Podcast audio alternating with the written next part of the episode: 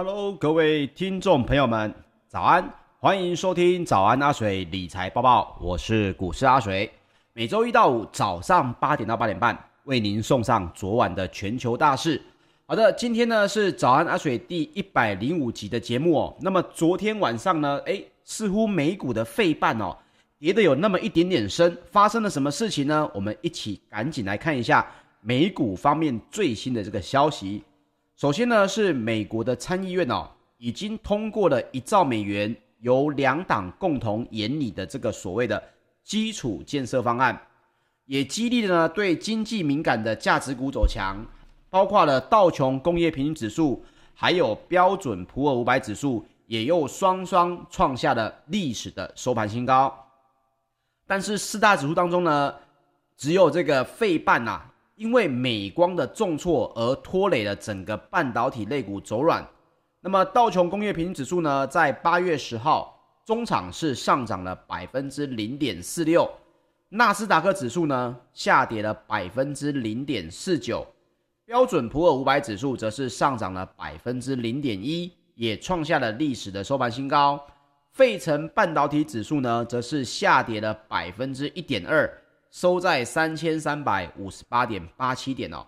好，所以美国呢，现在四大类股当中，似乎哦要拆成两边来看，那我们就一起来看一下，到底为什么有些类股是涨的，有些类股则是下挫的呢？首先我们要聊到的是，美国的参议院呢，在昨天哦，以六十九对三十票的投票，通过了基建的法案。对于拜登来说呢，可以是赢得了经济议程上面的一个重大的胜利哦，因为他也形容了这是一项历史性的法案。那么参议院的多数党领袖呢，舒默也正在积极的转向推进三点五兆美元的预算案哦。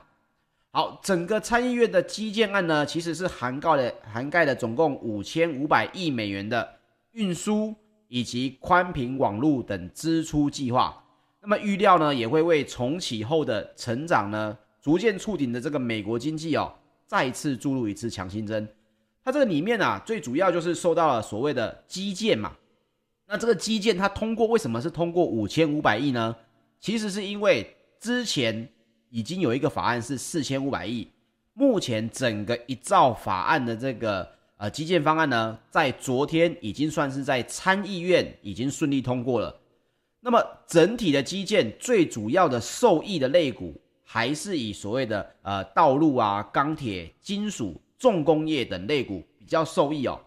其中呢，就包括了纽柯钢铁，这是是钢铁制造商非常大间的，它也股价直接上涨了将近百分之十，来到百分之九点五八的上涨哦。那么美国钢铁呢，也因为这个消息直接飙升了百分之四点七四哦。那，在美国的这个大型的制造业，这个钢铁制造商的纽柯，它的股价呢，也因此，纽柯也股价已经来到了历史的一个新高。好，那我们刚刚有提到啊，到底这五千五百亿美元的预算呢，到底会怎么花呢？当中有一千一百亿美元会用于公路、桥梁、隧道跟其他专案，那另外的六百六十亿呢，则是会用在。客运跟货运上的铁路，那三百九十亿美元呢，这用在公共交通；两百五十亿美元用在机场；一百七十亿呢用在港口以及水道。那么这一个基建方案哦，是几十年来美国规模最大的一个公共工程支出。当然你要扣掉这个非常好笑的美墨边境啊。那预计这项刺激方案呢，会有助于延续。今年美国钢铁股的这个涨势，记得啊，我这边提到的是美国钢铁股的涨势，所以呢，你要投资钢铁股，你一定要分清楚。这个在之前阿水在别人的节目当中呢也分享过，你要投资钢铁，在现在来说绝对不是错的，但是你知道你要知道你投资的是什么？你要投资的是产业真正的需求上升，那么你应该找的是美国的 ETF 钢铁类股相关的 ETF。你想要赚的是钢价的需求增加，而钢价有可能会上涨，那你才来找台湾的相关的钢铁类股。这两个虽然看起来你可能觉得，诶，美国台股好像都有在涨啊，但是你实际上看到它的利基点哦，这是有非常大的不同的。所以包括了花旗的分析师呢，X 的 Hacking 也就表示哦，这一项基础设施的计划呢，每年可能会增加三百到四百万公吨的钢铁需求。那其中呢，百分之六十是建筑用的长钢材。美国钢铁的产能利用率呢，也从目前的百分之七十五上升到百分之八十。那么分析师也就表示，关键的问题是，鉴于目前疫情还没有完全的消弭，那么当前的需求是否能够继续维持下去？不过还是要强调的是，基建案呢仍然是需要众议院的批准啊，因为昨天通过的是参议院的。那么众议院的议长呢，佩洛西就表示哦。在参议院通过三点五兆美元的预算案之前，他不会在众议院提出基础建设建设方案。那么众议院呢，也预计要在九月二十号来进行复会。所以各位也可以看到，整个基建案呢，现在一兆美元的部分已经通过了。接下来下一个大关卡啊，下一个大魔王就是三点五兆美元的这个预算案了。那至于这个预算案审的会就是是如何呢？阿水也会帮大家来持续的关心哦，有最新的消息会在节目上面跟大家来报告。好，那我们刚刚也提到了，诶，基建方案通过了，对美国的钢铁类股应该是一个不错的激励啊。那么费半为什么又趴了呢？啊，主要是因为费半里面的成分股哦，美光逆势重挫了百分之五点三六，收在七十五点九一美元哦，这创下了七月二十八号以来的一个收盘新低。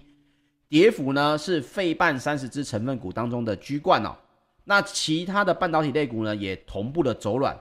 那么去细究这个当中的问题哦，最主要是什么问题呢？根据 The Street.com 报道哦，有这个金融集团呢在十号发表了研究报告，就指出，晶片的制造商如今得花上二十点二周才能履行订单，什么意思？就是你跟我订的这个晶片的制造嘛，那我帮你生产排单生产。现在呢，你要等二十个礼拜啊，二十个礼拜大概就是将近一百四十天左右。那比六月份呢又增加了八天。有些新闻他写错了哦，他写成七月，但是这个资料是七月跟六月比，并不是八月跟七月比哦。所以各位在看新闻的时候要注意这个部分的媒体有这样的错误。那么。这也创下了有记录以来的四年以来的一个新高哦。以前大概等多久？你去跟晶片制造商下单，大概是最多就等六到九周，就是一个月哦，最多两个月，你一定可以拿到你的订单里面的这个成品。所以现在延长了将近要两倍的时间，又比六月还要再久一些了。那么对于依赖半导体行业来说，这个是一个非常严重的问题哦，因为。没有相关的晶片，我的这个即使其他的部分生产出来了，它还是不能组装哦。但是有没有好消息？有，电源管理芯片的交货时间呢，则是缩短了。那各位如果有兴趣看这个详细的报告的话，你可以去 TheStreet.com 哦，华尔街 .com 去看一下这个相关的啊详细的研究报告。当然，这里面可能更详细的这个数字呢，在美国通常看报告是要花钱的，这一点。各位可能就要注意一下了。那么半导体供应短缺，首当其冲的又是谁？没错，就是汽车行业啊、哦。预计呢，因此会损失超过一千亿美元的汽车销售额哦。那么包括其他的领域呢，也都是有相同的压力。许多电子产品制造商呢，包括苹果这些大公司，也都会认为目前的晶片缺货的问题呢，已经无法满足。对其产品的所有需求哦，好，所以整个非半的成分股呢，喋喋不休，当中包括了 Intel 哦，下跌了百分之零点二，应用材料下跌了百分之二点七七哦。那么台股的 ADR 当中呢，也只有中华电信是独强，台积电的 ADR 下跌了百分之一点五七，日月光 ADR 下跌了百分之一点一七。联电 ADR 则是下跌了百分之三点三哦，所以整体来说，昨天美股当中呢，可以胜算是两个不同的类股哦，有不同的表现。那这一点就分享给大家。好，接下来我们来说说欧股方面的新闻。欧洲的企业财报呢非常的强劲，投资人乐观的看待复苏的之后的前景，抵消了疫情的忧虑。泛欧指呢非常的涨势强劲，连续七天的改写的历史的收盘新高。那么周二的泛欧指呢再度上涨了百分之零点四五，啊零点三五，收在四百七十二点三二点，再创了空前的新高。欧洲的三大指数呢也是齐扬的。英国的 FTS 一百指数上涨了百分之零点四，德国的 DAX 指数则是上涨了百分之零点一六，法国的 CAC 指数则是上涨了百分之零点一。那么里面呢，最主要上涨的个股又有哪些呢？属于欧洲旅游休闲股呢，上涨了百分之二哦，是昨天表现最佳的一个类股。那么为什么会这样子呢？主要是受到了全球网络的博弈龙头集团哦。这个 Flutter Entertainment 预测呢，它的美国业务哦将会在二零二三年转亏为盈哦。包括各位有在打德州扑克，应该就知道哦，这个 Flutter 呢，它其实是所谓的这个 Poker Star 的母公司，所以它如果以集团来讲呢，它目前是全球网络博弈里面最大的哦。那么股价也因此跳涨了百分之八点六。那么另外，欧洲对于经济比较敏感的能源股，还有金融股，也因为他们的财报出色，提振了投资人对欧股的信心。为什么我们会这样提哦？因为欧洲的股市其实长期以来表现都是远逊于美股的。相信各位台股的投资人呢，对欧股可能以往哦没有在听节目之前，可能也没什么在关心。其实跟各位来承认一下。阿水呢，大概也是最近这一年才开始在关心所谓的欧股哦。那么市场呢，也相信仍然有续涨的空间。这不是大部分的这个分析师乱说的哦，这是由高盛，高盛呢上调了泛欧的 STOXX 六百指数的十二个月的目标价，从四百八十点升到了五百二十点哦。因为现在的泛欧指呢已经是四百七十二点了。而且他也指出了，包括了银行股、能源股以及基本资源股呢，也都有补涨的空间跟价值。那么高盛也调升了英国的 FTSE 一百指数，调升到了七千九百点。好，不过当中我们要提到一个比较差的一个表现哦，主要是八月份的德国 ZEW 经济景气指数。它这个指数出来之后呢，它的结果只有四十点四，远表现呢是远逊于预期啊、不止低于七月的六十三点六，也不及市场预期的五十六点七。好，讲了一大堆数字，那什么是德国 ZEW 经济景气指数呢？它是德国的欧洲经济研究中心哦，所以它叫做 ZEW 哦，欧洲经济研究中心。他会去访问呢，超过三百名来自包括金融业务啊、银行啊、保险公司啊，或者是特定产业里面的财务部门这些专业人士，他来发一个问卷哦，他问说：“请问一下，你对于未来六个月，对于通膨、利率、汇率、股市还有油价这五个项目来进行评估，然后呢，这个数值就会反反映出哦。”这个整体的这些金融的专业人士呢，对于市场的预测是乐观还是悲观的一个比例。所以现在呢是四十点四，代表什么？大部分的这个德国的受访的专业人士呢，他们其实对于接下来哦市场的预测是比较偏悲观的。那么这一点包括了他们看到了德国的相关工业进出口的数字也没有那么漂亮。我想也是影响到整个 ZEW 的经济景气指数为什么会变差的这个影响哦，这也是因为欧洲第四波的疫情在蔓延，也导致了 ZEW 指数呢连续三个月的下滑。所以欧股虽然现在看起来非常的好哦，因为它本身对于通膨呢，这个之前的节目当中分享过，它比较没有这么害怕，因为它都是百年的企业，大部分都是价值股而不是成长股哦。不过，如果你有做资产配置的需求，你倒可以根据两个不同的地缘关系来去做资产的配置。比如，有些是投成长，有些是投价值股，有些是投像阿水自己为什么会买美股的法拉利，就是因为我常常提到嘛，所有的男人梦想呢，中了乐透之后，第一笔要花的钱绝对哈，除了房子之外，就是买法拉利了。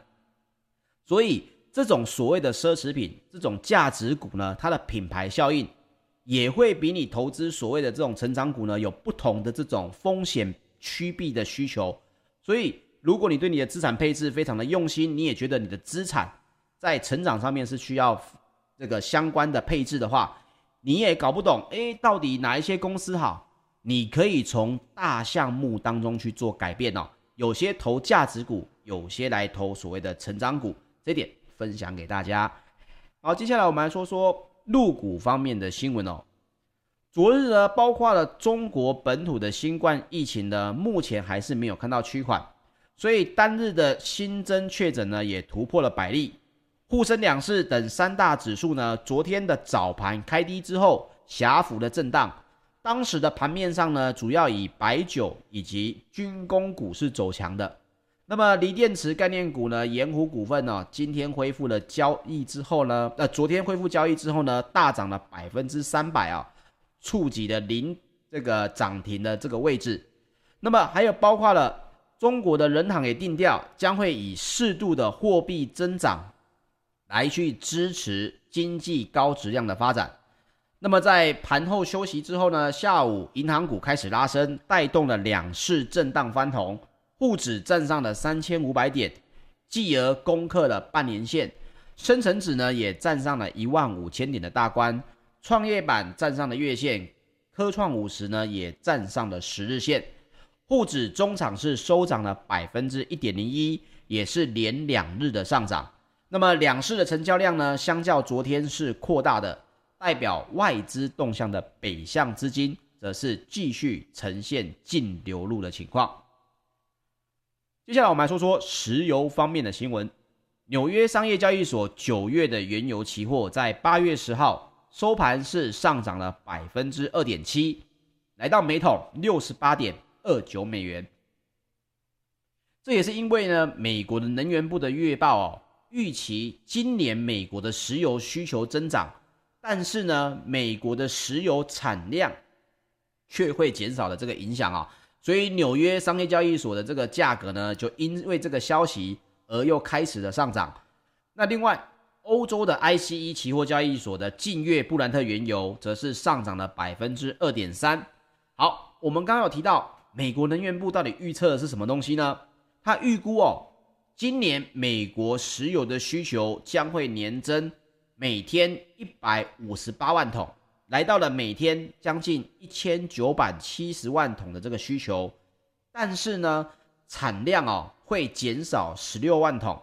只剩下一千一百一十二万桶每一天，那其中也包括了 GasBuddy 的石油分析主管哦，迪汉先生呢又出来说了，他提到过去几周呢，零售汽油的价格哦是持续的上涨，哪怕原油市场呢遭遇到一些卖压，但是呢 GasBuddy 的数据就显示，上周开始美国汽油的需求呢已经开始下滑了。这是因为夏季的开车季节将近接近尾声的影响，也因此呢，预期未来几周零售汽油的价格也将有机会走低。那么，虽然原油价格已经完全回到疫情前的水平了，但是美国石油探勘井的数量呢，则远没有来到疫情之前的水平。这是因为原油呢还没有能够完全恢复生产的一个主要原因哦。那不过，该行也就认为哦，在油价以及需求复苏的带动下，未来几个月探勘井的数量也将会快速的恢复，从而真正的摆脱这场全球疫情所带来的冲击。所以油价部分呢，目前看到美国的需求，因为已经开始脱离夏季旅游出行的旺季了，所以呢，需求开始会稍微有点下降。那短线上面呢，产量也会减少。不过，到了接下来的半年之后，探勘井的数量恢复了，那么有可能在相对应的产量上面也会恢复了供给，在美国的石油价格呢就会相对比较平稳，对于全球的石油价格呢也会是比较稳定的一个情况了。好，接下来我们来说说金属方面，伦敦金属交易所的三个月基本金属期货呢，在八月十号是全面的上涨，因为之前跟大家来报告过的，智利的铜矿呢又在罢工，引发了供应的担忧，以及呢预期我们刚刚提到的美国基础建设法案呢会提振需求的影响当中哦，锡的价格呢也再创了历史的新高，当中包括了奥盛银行的商品策略师。就表示哦，他们的一个报告呢，里面就写到，美国呢极有可能通过的这个一兆美元的基建方案，有望呢来带动金属的需求。那么需要指出的是，这一个报告里面讲到一个重点，到底美国这个钢铁的需求能不能光靠美国自己来供应呢？这就是为什么阿水会这样讲的。这里面呢要这样提到，美国有百分之二十的钢铁。它仰赖进口供应，所以等于有百分之八十的钢铁是在他们国内就可以搞定的。这也是为什么我说你要投资基建，那么你应该去找美国的 ETF，因为有百分之八十它是属于自产自销嘛。那么有百分之二十呢，还是有进口，它也一定会影响钢价，但是它一定没有原本在美国的钢铁业的需求本身这么强大。这也是包括，这是奥盛银行的一个相关的报告。那么其他的金属呢？其他的金属哦，他们的进口占比例呢，则是会更高，这就反而会对金属的价格会有所的支撑哦。所以我们刚刚提到啊，五千亿美元用在这个道路、桥梁、高速公路，这个整体美国的钢铁需求会达到多少呢？答案是一点二亿吨。那么，相对于疫情之前的二零一九年呢，到底美国的钢铁需求有多少？当时只有一点零五亿吨哦。换句话说，有零点一五亿吨呢，是因为基建方案的需求而新增的。那大家要知道哦，而且这是在疫情前跟疫情后的一个相关比较哦。那么报告也指出，营建等传统上呢，就是带动金属需求的主要动力。那么除了钢铁之外，还有什么需求？铜跟锌等金属需求也将会遇到提振哦。那么报告也就提到了，美国将会斥资七十五亿美元用于电动车的充电站的基础设施，以及投资二十五亿美元用在电动巴士产业。那么这也会令未来十年的美国铜需求增加大约两百万吨，大概是每年二十万吨。其实各位。我们都不要想要从新闻里面找到一个很直观的一个对比，但是新闻里面我会看的就是这种关键的数字。报告里面他跟你讲讲的多好听都没有用，你只要记得一件事情，你把它数字拿出来。他说十年的美国铜需求增加每年是二十万吨，你就去算算看，现在所有的铜矿商他们的年产量是多少？那么这个需求增加了之后，这些铜产矿商呢，他们要去扩产嘛？那扩产根据以往的新闻，快不快？要探勘，要设备，要人力，要资金，这些东西会延后几年。那么你一看就知道这个需求的增加跟减少，到底整个相关的铜相关的金属会不会上涨？这个其实就一清二楚了。需求跟产量，你只要去抓出来。谁是领先增加或者领先减少，那么价格一定势必有所变动。这个变动不就是赚钱机会吗？所以，包括哦，美国的铜需求将在每年一百九十万吨的基础上面再增长百分之十，这相当于全球百分之一的消费量。所以，包括铝啊、镍啊这些金属也很容易会受到电动车的销售而有所增长哦。所以我一直在强调，看新闻，我们并不是去看这些记者写出来的一个方向，而是从里面他提到的报告去找报告里面的一个关键数字，从关键数字里面去抓出来相关的投资机会。你会发现，其实赚钱真的没有这么困难，只是你比别人多用心那么一点点而已啊、哦。那么当然，你说，诶，有没有可能看错报告？有没有可能写错？有。但是你会发现，这远比你自己在那边呃想着，诶，这个东西可能会涨，那个东西可能有需求，是不是应该来得更实际一点点呢？好，接下来也包括了大宗商品的贸易商哦，托克集团的铜交易主管也就预估，未来十年的铜价呢可能会上涨到每吨一万五千美元。记得他是铜交易主管，所以基本上他讲的就绝对是铜会上涨的好话。这个一万五千美元呢，大家听听就好。主要还是看到需求跟这个整个供给是不是会有短缺或者是过剩哦。那他他也提到了，主要的还是在于可再生能源跟电动车的基础建设，各位可以从中去找一些投资的机会。好，最后我们来分享一下贵金属方面，纽约商品交易所的十二月黄金期货在八月十号收盘是上涨了百分之零点三。来到每盎司一千七百三十一点七美元，那么这是因为呢，对疫情的担忧，使得金价在连续两天的大跌之后，卖压呢有稍稍的减缓，但是美元呢跟美债的殖利率上涨，还是对金价会构成压力。这也是阿水之前在节目里面一直强调的。为什么当时我说到，我觉得现在不是买黄金的好时候，因为消息面的东西还是不断的出现，而对疫情的担忧呢，黄金并没有大幅的上涨。以前是怎么样？以前呢，只要美国在中东地区开始开战了，哦，开始帮谁？比如说像打科威特啦，呃，帮科威特在打伊拉克啦，相关的这个只要有地区战争爆发啊，黄金就一定蹭蹭蹭的往上涨。为什么？因为大家觉得我要来做资产的避险。可是各位不觉得很奇怪吗？最近国际市场明明对疫情很紧张，但是呢，却发现一件事情：黄金没有什么动作，黄金的价格也没有什么驱动。为什么？这就是当中有一个很大的问题嘛。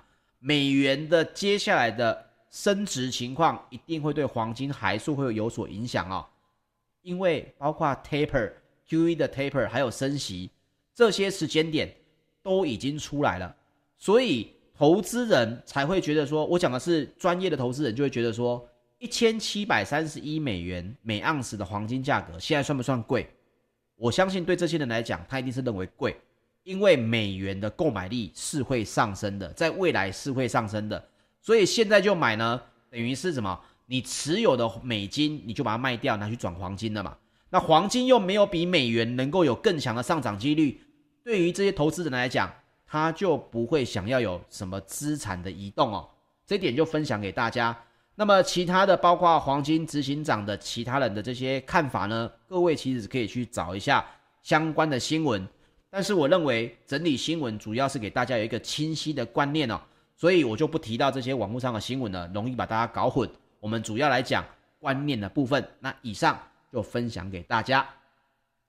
好，那本集的节目内容呢，就到这边，谢谢大家的收听，请记得呢来帮我订阅我们的 YouTube 频道。如果喜欢我的节目，也请您留言支持或者帮我们按个喜欢并分享喽，谢谢各位，我们明天早上八点再见，大家拜拜。